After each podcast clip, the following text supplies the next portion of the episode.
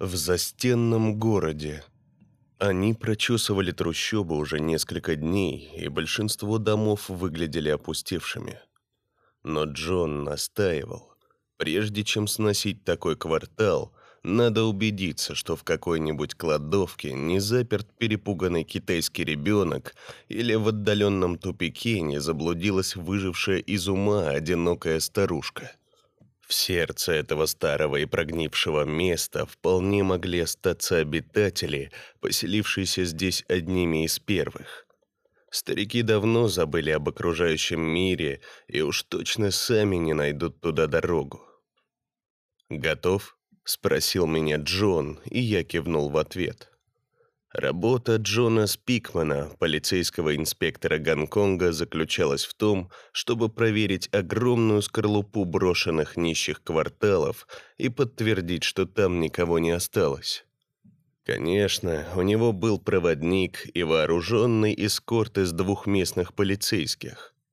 Кроме того, его сопровождал репортер, то есть я, фрилансер, чьи статьи периодически появляются в Соус Чина Morning Post. Застенный город, где мы бродили последние несколько дней, можно назвать огромным кварталом. Почти из семи тысяч зданий. Но это будет не совсем верное определение. С такой же легкостью его можно назвать единым строением, монолитным блоком из грубо прилепленных друг к другу домов. Все они строились без какого-либо плана или общего архитектурного замысла, с одной целью – дать каждой семье крышу над головой. Общая площадь здания приближалась к площади футбольного стадиона. Там не было ни внутренних двориков, ни клочка свободной земли. Каждый метр, за исключением редких шахт для отвода спертого и вонючего воздуха, использовался для возведения корявых строений до 12 этажей в высоту. Под землей и внутри трущоб немыслимым клубком переплетались проходы, тоннели, коридоры, лестницы, переулки и закутки. При виде всего этого казалось, что крепко подсевший на наркотики художник-абстракционист решил попробовать себя в роли архитектора. Стоило зайти внутрь шагов на десять, и прощай солнечный свет. Те, кто жил в середине здания, узнавали время суток и погоду на улице у соседей. Кирпичи и пластмасса быстро прогнивали и осыпались, так что стены приходилось постоянно латать. Влажный, теплый спертый воздух создавал идеальные условия для роста грибков, появления колоний тараканов и многочисленных крысиных гнезд. Вонь стояла невыносимая. В трущобах жили около 50 тысяч человек. Джон подозвал полицейских, и через темную щель в стене мы все вместе проскользнули в чрево застенного города. Санглау, проводник, шел первым. Два гавайло, белых, и три китайца в последний раз входили в запретное место. Даже Санглау, который знал здание как свои пять пальцев, не терпелось закончить осмотр. Он был сыном нелегального иммигранта и вырос в этом скопище хижин, во мраке и сырости. Болезненный внешний вид служил лучшим доказательством его родословной, и он согласился показать нам дорогу только в обмен на гонконгское гражданство для тех членов своей семьи, которые его еще не получили. Он сам и его близкие родственники воспользовались амнистией. Ее объявили, чтобы лишить застенный город обитателей. Они вышли наружу, Некоторые почти слепые от недостатка света, других скрючило от болезни и затхлого воздуха. Сейчас его попросили вернуться в последний раз. Я догадывался, как он себя чувствует. Немного ностальгии, все-таки родился и вырос здесь. Но сильнее всего желание закончить вылазку и похоронить неприятные воспоминания вместе с городом. Проход оказался очень узким. Тропа без видимой причины все время поворачивала, поднималась и опускалась. По стенам текла слизь. В воздухе пахло плесенью, прокисшей едой и кое-чем похуже. В горле стоял комок и подташнивало. Приходилось постоянно смотреть под ноги. На земле невнимательного прохожего поджидали селки из спутанных кабелей. Рядом пластмассовыми трубами для воды тянулись провода, по которым некогда шло ворованное электричество. Время от времени свет прикрепленного на шлеме фонарика выхватывал из темноты внимательно рассматривавшую нас узкую крысиную морду с усиками и глазами-бусинками. Насладившись зрелищем, крыса молниеносно скакала прочь в собственный лабиринт. Периодически мы останавливались на перекрестках или у выходов вентиляционных шахт, и один из китайских полицейских, коренастый с квадратным лицом, кричал что-то в мегафон.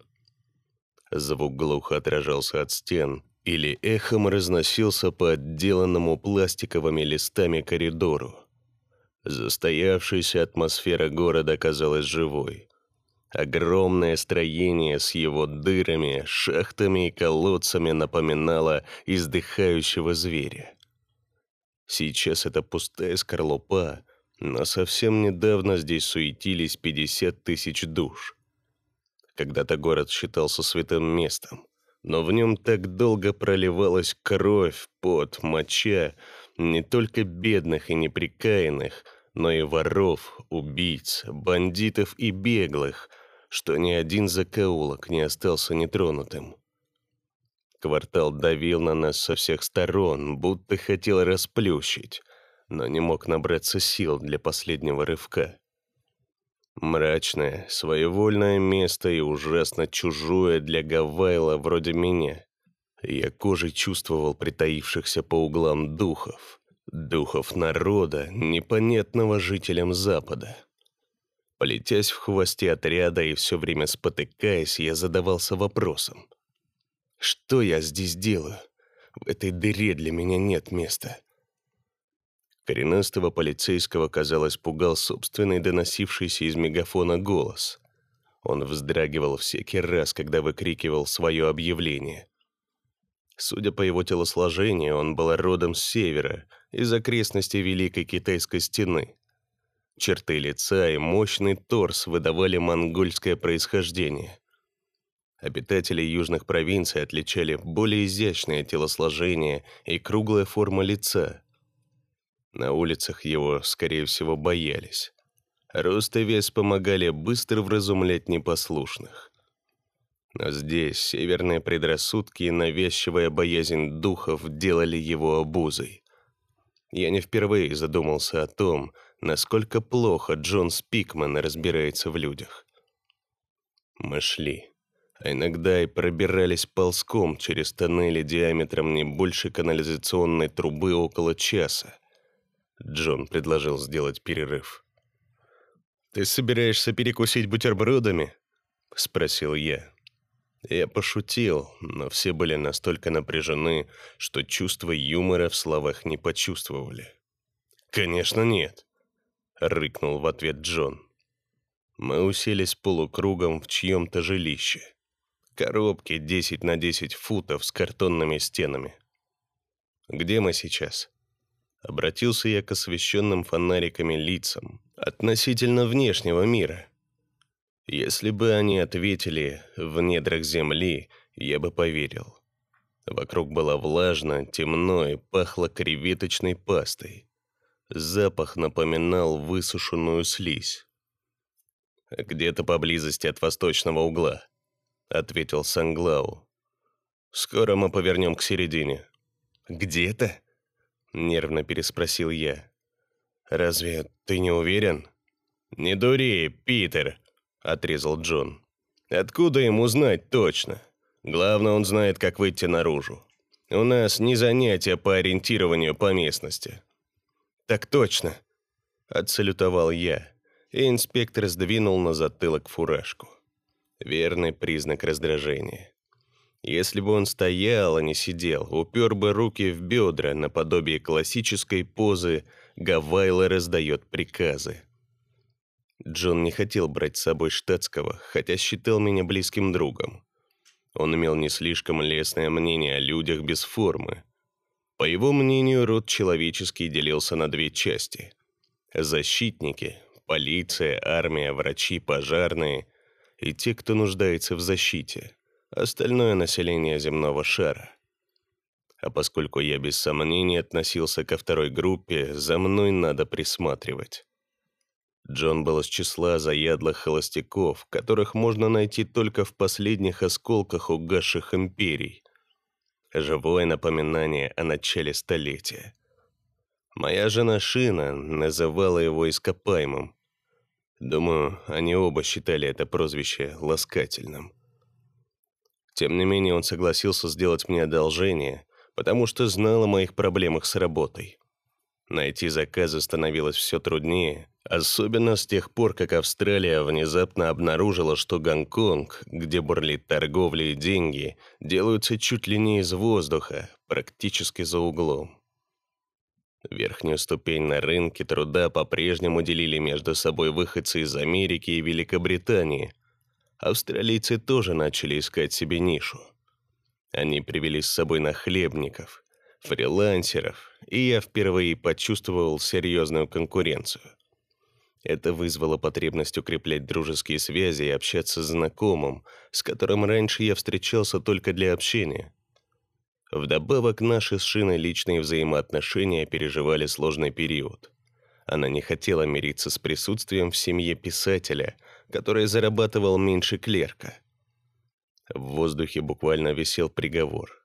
Нормальная работа. В застенном городе даже темнота казалась плотной. Я видел, что второй полицейский, молодой и худощавый выходец с юга, тоже чувствует себя неуютно. Он все время поглядывал вверх, в темноту, и нервно улыбался. Они с товарищем постоянно перешептывались и замолчали с натянутыми улыбками. Может, упоминая знаменитого актера, мастера восточных единоборств, они пытались придать себе смелости. Единственным, на кого никак не повлияла жутковатая атмосфера, оставался Джон. Либо он просто не обращал на нее внимания. Нашего толстокожего воина старой закалки не беспокоили такие пустяки. И все же я считал, что ему лучше ободрить компаньонов, потому что мы оба знали, когда в подобных обстоятельствах китайцы улыбаются, за их улыбкой скрывается смущение или предельный ужас. Смущаться им было нечего, так что оставалось второе. Тем не менее, Джон предпочел игнорировать их страх. «Ладно, пошли», — сказал он и поднялся на ноги. Мы продолжили спотыкаться вслед за Санглау по проходам. Здесь он имел над нами безграничную власть. Без него мы потерялись бы за несколько минут. Конечно, всегда оставалась надежда, что нас обнаружит поисковая группа. С другой стороны, бродить по этому огромному муравейнику в поисках друг друга можно неделями. Атмосфера застенного города неуловимо изменилась. Казалось, он перестал сопротивляться вторжению и теперь ласково заманивал вглубь. Тоннели расширялись, передвигаться по ним становилось все легче, а на пути встречалось меньше препятствий. Я всегда отличался богатым воображением, особенно в пропитанной темнотой и страхом местах с кровавым прошлым. Мне перемены не принесли облегчения. Наоборот, от них мурашки по коже побежали. Но что я мог сказать Джону? Что хочу вернуться? Не было иного выбора, кроме как следовать за нашим проводником в надежде поскорее увидеть дневной свет и выбраться отсюда. Несмотря на чувствительность к таким местам, я вовсе не трус. Обычно я чувствую себя неуютно в старых церквях и древних домах с историей, но быстро встряхиваюсь и беру себя в руки. Однако здесь гнетущая атмосфера сгустилась настолько, и в воздухе повис такой черный ужас, что хотелось бежать отсюда, куда глаза глядят, и послать к черту статью и деньги, в которых я так нуждался. Чем ближе мы подходили к центру строения, тем сильнее становился эмоциональный стресс, и мне казалось, что я вот-вот начну задыхаться. Наконец я не выдержал и закричал. «Джон!» «Что?» — раздраженно повернулся он. «Я... мне надо наружу». В темноте один из полицейских стиснул мою руку. Я принял его жест за одобрение. Он тоже хотел вернуться, но боялся начальника сильнее, чем любых призраков. По силе ухвативших меня пальцев я догадался, что это монгол. «Ни за что», — отрезал Джон. «Что с тобой такое?» «Мне больно», — ответил я. «Боль в груди». Джун протиснулся ко мне и отодвинул меня к стенке тоннеля. «Я знал, что тебя не стоит брать. Согласился только ради шины. Она думает, что в тебе еще что-то осталось. А теперь приди в себя. Я знаю, что с тобой. Мурашки по коже. Это обычная клаустрофобия, и все. Возьми себя в руки. Ты пугаешь моих мальчишек своей чепухой». «Мне больно», — повторил я, но он не повелся. «Чушь! Шине будет стыдно за тебя. Бог знает, что она вообще в тебе нашла». На секунду весь страх вытеснил разлившаяся по венам ярость. «Да как посмел этот толстокожий наглый полицейский говорить о моей жене?» Я не мог отрицать, что ее чувства ко мне изменились с начала нашего знакомства, но когда-то она любила меня всей душой, и только гнилостная поверхностная жизнь в колонии разъела ее любовь. Манекены-люди с пластиковыми лицами разлагали нас изнутри. Раньше Шина была счастливой женщиной, полной энергии, энтузиазма и цвета. Теперь она горькая и мелочная, как и я сам. Такими нас сделали тщеславные Гавайла, с которыми мы общались и в которых постепенно превратились сами. Деньги, романы и недовольство соседями стали главными приоритетами нашей жизни. «Не трогай шину!» От злости у меня перехватывало горло. «Ты ничего не знаешь о начале нашего брака!» Спикман наградил меня полным отвращения взглядом и опять занял место во главе процессии. На развилках сутулый Санглау показывал нужное направление. Время от времени худой полицейский, к которому перешел мегафон, выкрикивал что-то на кантонском диалекте, но его голос тут же терялся в плотном воздухе. Вдобавок к снедающей меня тревоге, я чувствовал себя глубоко несчастным, потому что выдал свои внутренние страхи человеку, которого начинал недолюбливать. Что-то беспокоило меня и вдруг выплыло на поверхность сознания. Бог знает, что она вообще в тебе нашла. Понимание смысла его высказывания чуть не сбило меня с ног. Поначалу я мог лишь обсасывать эту идею в уме, но она быстро вытеснила все другие мысли. Я повторял наш разговор, пытаясь найти ему другое объяснение, но тщетно. Я больше не мог молчать. Было необходимо высказаться. Я остановился и, не обращая внимания на наших спутников, заорал. «Сволочь, Спикмен! Ты спишь с моей женой, так ведь?» Он повернулся и молча уставился на меня. «Ты сволочь!» — повторил я. Слова душили меня. «Ты же мой друг!» «Я никогда не был твоим другом», — с отвращением ответил он. «Ты хотел, чтобы я узнал, и хотел сказать мне это именно здесь!» Спикман знал, что в таких местах я чувствую себя неуютно, и преимущество будет на его стороне. Я оказался не в своей тарелке и не имел такого, как он, опыта в подобных передрягах. За последние месяцы он уже несколько раз заходил сюда.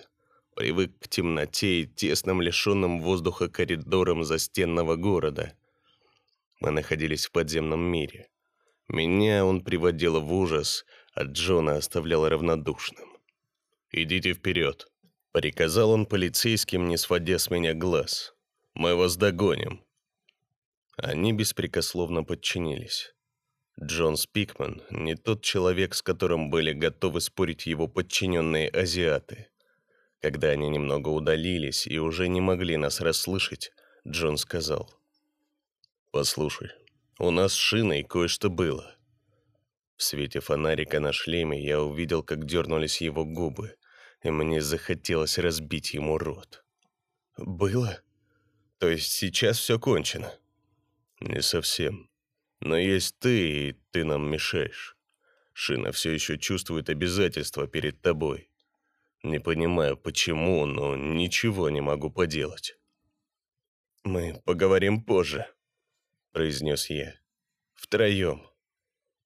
Я хотел пройти мимо Джона, но он загородил мне дорогу. Через секунду меня осенило еще одно откровение, и я снова оказался к нему не готов. Наверное, Джон что-то прочел на моем лице, потому что поджал губы. «Ты собираешься оставить меня здесь?» — спокойно спросил я. «Шина не хочет уходить от меня, и ты решил от меня избавиться». «У тебя опять разыгралась фантазия», — отрезал он. Постарайся взять себя в руки, дружище.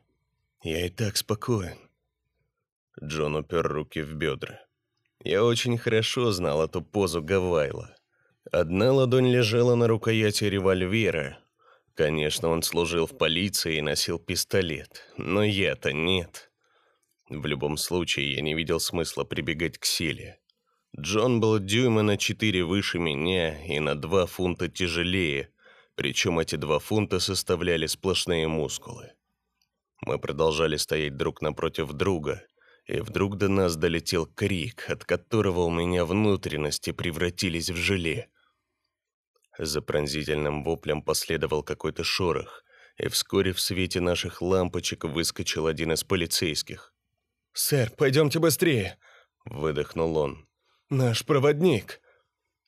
На время мы забыли о ссоре и заторопились вперед ко второму полицейскому. В пяти футах от него стоял наш проводник. Фонарик на его шлеме выключился, и по непонятной причине он стоял на носочках, безвольно свесив руки по швам. Джон шагнул вперед, я не отставал. Может, он и хотел избавиться от меня, но я не отойду от него ни на шаг. От представшей в свете фонарика картины я поперхнулся и поспешно отступил назад. Судя по всему, прямо над головой проводника с потолка обвалился брус и разбил лампу на его каске. Будь это все, проводник отделался бы синяком или сломанным носом. Но брус оканчивался острым загнутым гвоздем. Именно он и держал его сейчас на ногах. Гвоздь вошел в правый глаз Санглау и через него дальше в мозг. Проводник свисал с этого крюка, а по носу текла кровь и заливала его белые теннисные туфли. «Господи Иисусе!» — выдавил я. Я не святотатствовал и не ругался. Я вознес молитву. Молился за нас, потерявшихся в темном враждебном лабиринте, и за Санглау. Бедолага. Жизнь только начала поворачиваться к нему лицом. Он едва успел выбраться из застенного города, и тут кирпич, цемент и дерево настигли его. Санглау был одним из безмолвных миллионов, тех, кто ищет лучшей доли и пытается выбраться из ужасных условий, найти свое место под солнцем. Но все напрасно. Джон Спикман снял нашего проводника с крюка и положил тело на пол. Проверил для формальности пульс и отрицательно покачал головой. Надо отдать ему должное. Голос Джона оставался спокойным и уверенным, будто он по-прежнему контролировал ситуацию. «Надо вынести его наружу», — сказал он своим полицейским. «Берите его за голову и за ноги. Шаркая ногами, полицейские нехотя двинулись исполнять приказ. Тот, который был помоложе, так трясся, что сразу уронил ноги трупа, и ему пришлось снова поднимать их под гневным взглядом Джона. «И кто теперь покажет нам выход?» — спросил я. «Я». «Ты знаешь, куда идти?» «Мы рядом с центром, дружище. Неважно, в какую сторону мы пойдем, главное идти прямо». Легче сказать, чем сделать. Как идти по прямой, если проходы заворачивают, поднимаются и опускаются, и разветвляются? Но я промолчал.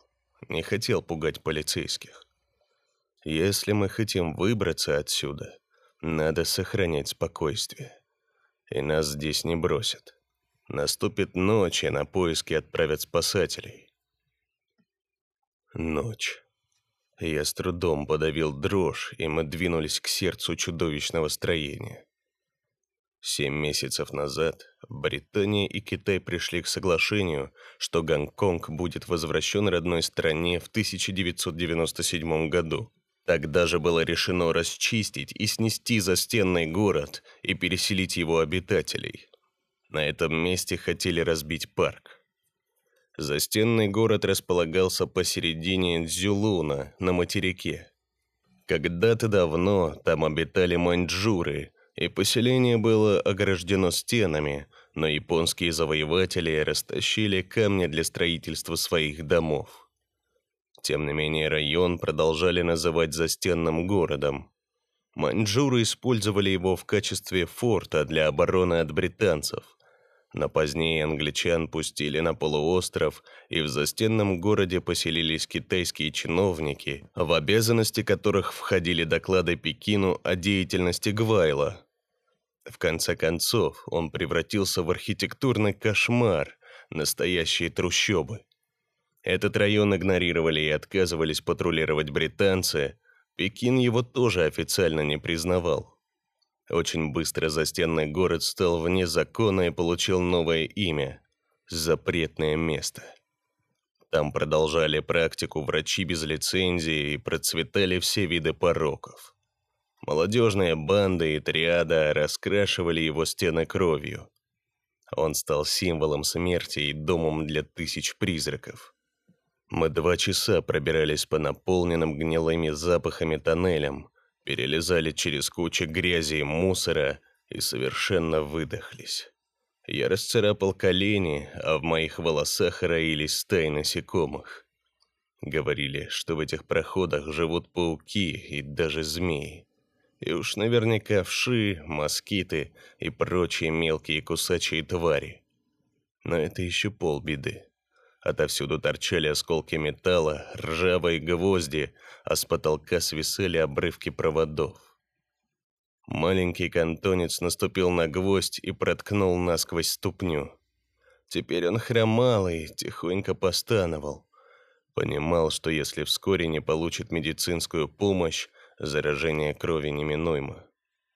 Я жалел молодого человека, который в обычной жизни, скорее всего, хорошо справлялся со своими обязанностями. Он служил закону в одном из самых густонаселенных городов мира, и я часто наблюдал, как люди его склада грамотно и зачастую мирно разбираются с самыми отвратительными ситуациями. Но здесь не помогут ни знаки дорожного движения, ни переговоры, ни даже оружие. Кантонец показался мне знакомым. На его лице виднелись шрамы, блестящие участки кожи, следы пластической операции. Я попытался припомнить, где его видел, но в голове стоял туман. Тело проводника мы несли по очереди. Когда я заставил себя прикоснуться к нему и поборол брезгливость, эта обязанность перестала меня смущать. А вот вес трупа удивил. Я не думал, что человек может быть таким тяжелым. Уже через 10 минут руки просто выворачивались из суставов. Сначала я нес ноги и решил, что нести голову легче. Я предложил поменяться и обнаружил, что голова в два раза тяжелее. Неплохой повод для ненависти к покойному. Через четыре часа мое терпение лопнуло. «Я отказываюсь его таскать!» заявил я полицейскому, который собирался увести мою жену. Если вы хотите вынести тело наружу, тащите его сами. Ты тут начальник, так что делай свое дело. Вот как, ответил Джон.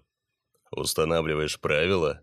Иди в задницу. Я не могу доказать, что ты хотел бросить меня здесь, но уверен в этом. И когда мы выберемся отсюда, нам предстоит серьезный разговор. Если мы выберемся отсюда, пробормотал он. Если? Именно. Джон вздохнул. Как видишь, мы пока топчемся на месте. Будто застенный город пытается удержать нас. Клянусь, нас заставляют ходить кругами. Мы уже давно должны были выйти. Но нас будут искать, сказал я. Да, кто-нибудь придет. Поддержал меня один из полицейских. Боюсь, что нет. Никто не знает, что мы здесь. В голосе Джона звучало удовлетворение. Теперь я окончательно понял, что был прав. Он собирался оставить меня в сердцевине этого забытого богом строения. На секунду я задумался, а что стало бы с полицейскими и проводником? Несомненно, что их можно было бы подкупить. Гонконгская полиция славилась своей коррупцией. Может, он выбрал их именно поэтому? «Сколько у нас времени?» — спросил я, возвращаясь к насущным вопросам. «Около пяти часов». Затем начнется снос.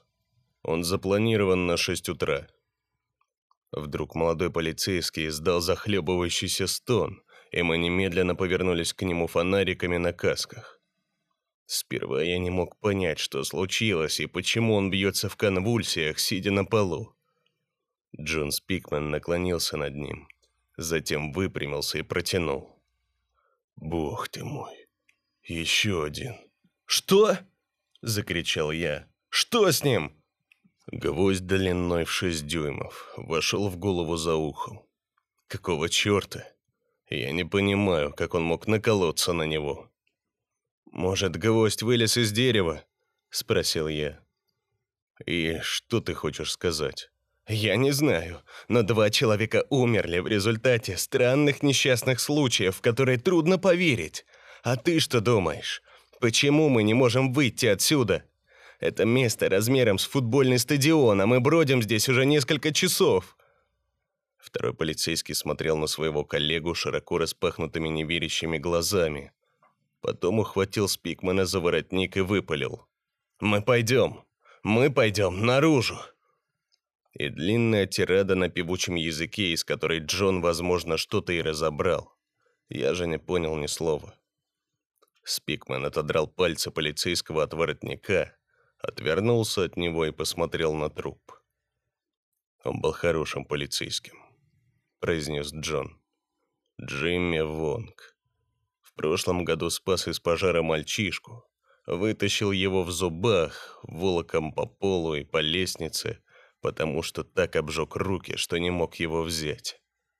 Ты должен помнить. Ты писал про него статью. Теперь я вспомнил. Джимми Вонг.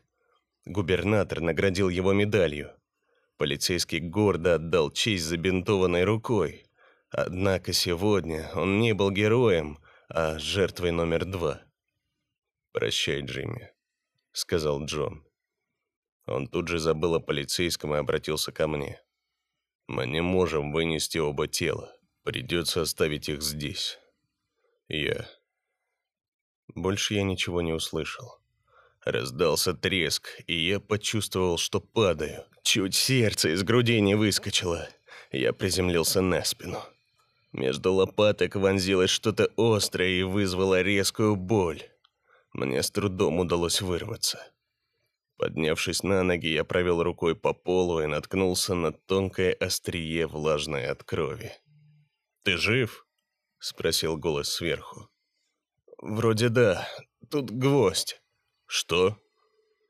Мой фонарик погас, и я потерял ориентацию в пространстве. Если судить по свету ламп наверху, я пролетел около 14 футов. Снова провел рукой по спине. Теплая, влажная кровь, но если не считать боли, ничего страшного со мной не происходило. Значит, легкие и другие органы не задеты, иначе я бы корчился в пыли и харкал кровью. «Мы попробуем до тебя добраться», — сказал Джон, и свет удалился. «Нет!» — закричал я. «Не бросайте меня, дайте мне руку!» Я потянулся к пролому. «Помогите!» Но протянутая рука повисла в воздухе. Они ушли, оставив темноту. Я лег и лежал неподвижно. Повсюду гвозди. Сердце колотилось. Я был уверен, что скоро умру. Застенный город поймал нас в ловушку, и нам из нее не выбраться. Когда-то в нем кипела жизнь, но мы украли у него душу, забрали обитавших в его стенах людей, и теперь даже скорлупу ждало уничтожения. Виноваты в этом мы, представители власти, которая распорядилась о сносе. Город явно мстил за себя. Ведь никто не любит умирать в одиночку и не хочет покидать этот мир, не оставив о себе памяти. В древнем черном сердце обнесенного стенами города Маньчжуров осталось достаточно жизни, чтобы прихватить с собой пять презренных смертных представителей закона. Стоит попробовать крови Гвайла, и входишь во вкус. Рана начала болеть, и я поднялся на затекшие ноги. Я ощупью медленно продвигался вдоль стены и осторожно делал каждый шаг.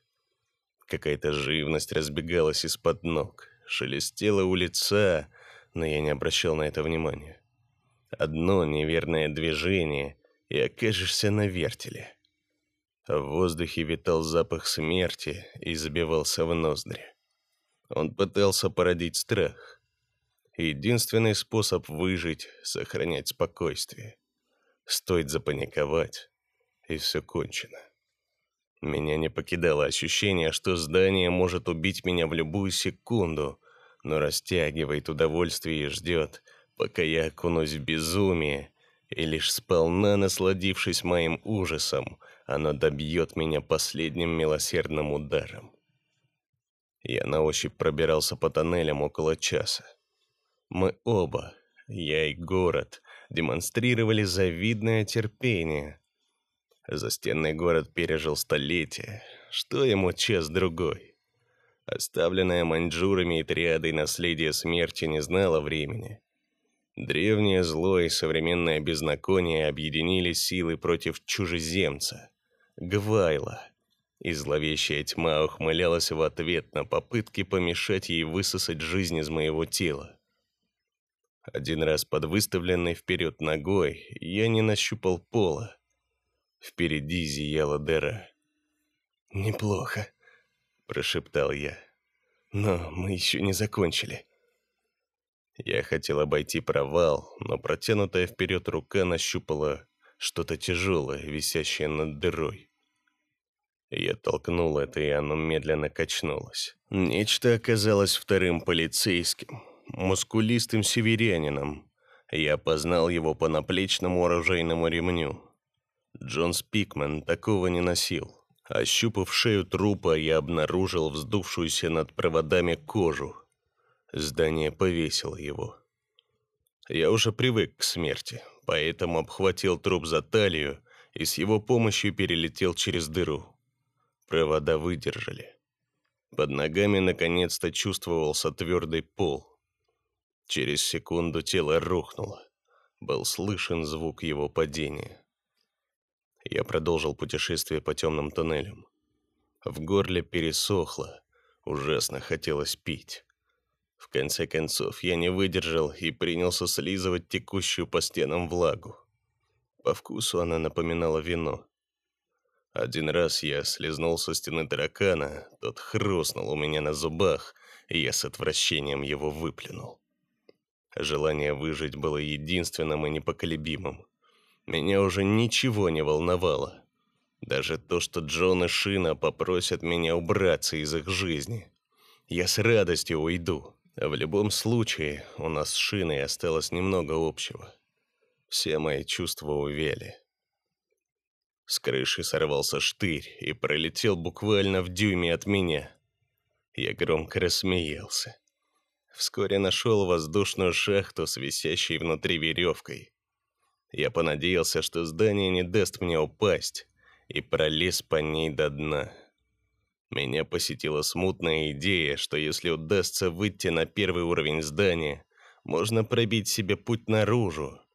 Некоторые стены были не толще картона. Я благополучно добрался до земли и начал ощупью искать дорогу в коридорах и закоулках. И вдруг увидел свет. Я чуть не задохнулся от радости, решив, что это свет солнца. Но к своему величайшему разочарованию увидел перед собой каску с горящим фонариком. Я решил, что она принадлежала Джону. Кроме меня, только он оставался в живых. Скоро последний раз в жизни я услышал его голос, который разносился глубоко подо мной в переплетенных подземных проходах застенного города. Слабый, жалкий крик о помощи. И следом грохот падающей черепицы. Затем тишина. Я невольно содрогнулся, когда представил себе произошедшее. Здание заманило его в лабиринт под землей и перекрыло выходы. Джон Спикман похоронен заживо, замурован в здании, которое его презирало. Остался только я. Свет последнего фонаря практически угас, и я продвигался через темноту, чувствуя себя тизеем в лабиринте Минотавра. Правда, у меня не было указывающей дорогу Ариадны. Я ковылял по длинным тоннелям, где воздух стал таким густым и влажным, что казалось, будто я попал в паровую баню. Полз по проходам не шире шкафчика под раковиной. Меня обгоняли пауки и крысы, окутывала паутина. Я пробивал себе путь сквозь прогнившие тонкие стены, которые рассыпались от удара кулаком. Я перебирался через сломанные опоры, кучи мусора и грязного тряпья, украшая себя царапинами и незваными пассажирами. Давно стало понятно, что здание смеется надо мной. Оно водило меня по кругу и играло со мной, как с подопытной крысой в лабиринте. Я слышал, как оно двигается. С треском и кряканьем перестраивается, чтобы не дать мне найти внешнюю стену. Один раз я наступил на что-то мягкое. Это могла быть рука. Рука Джона, которую он быстро отдернул или одно из животных застенного города, змея или крыса. В любом случае оно было живым. Порой меня охватывало такое отчаяние, что хотелось просто лечь и раствориться в смерти. Как это делал член древнего племени, который терял надежду и поворачивался лицом к стене. Иногда я злился и кричал на коварный город до хрипоты, или в приступе бессмысленного буйства хватал первую попавшуюся под руку вещь и пытался убить мучителя, рискуя, что здание обрушится мне на голову.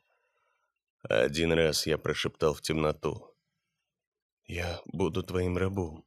Скажи мне, что сделать, и я совершу любое преступление. Отпусти меня, и я обещаю выполнить все твои желания. Скажи, что делать» а город смеялся надо мной, пока я не понял, что схожу с ума. В конце концов, я начал петь вслух.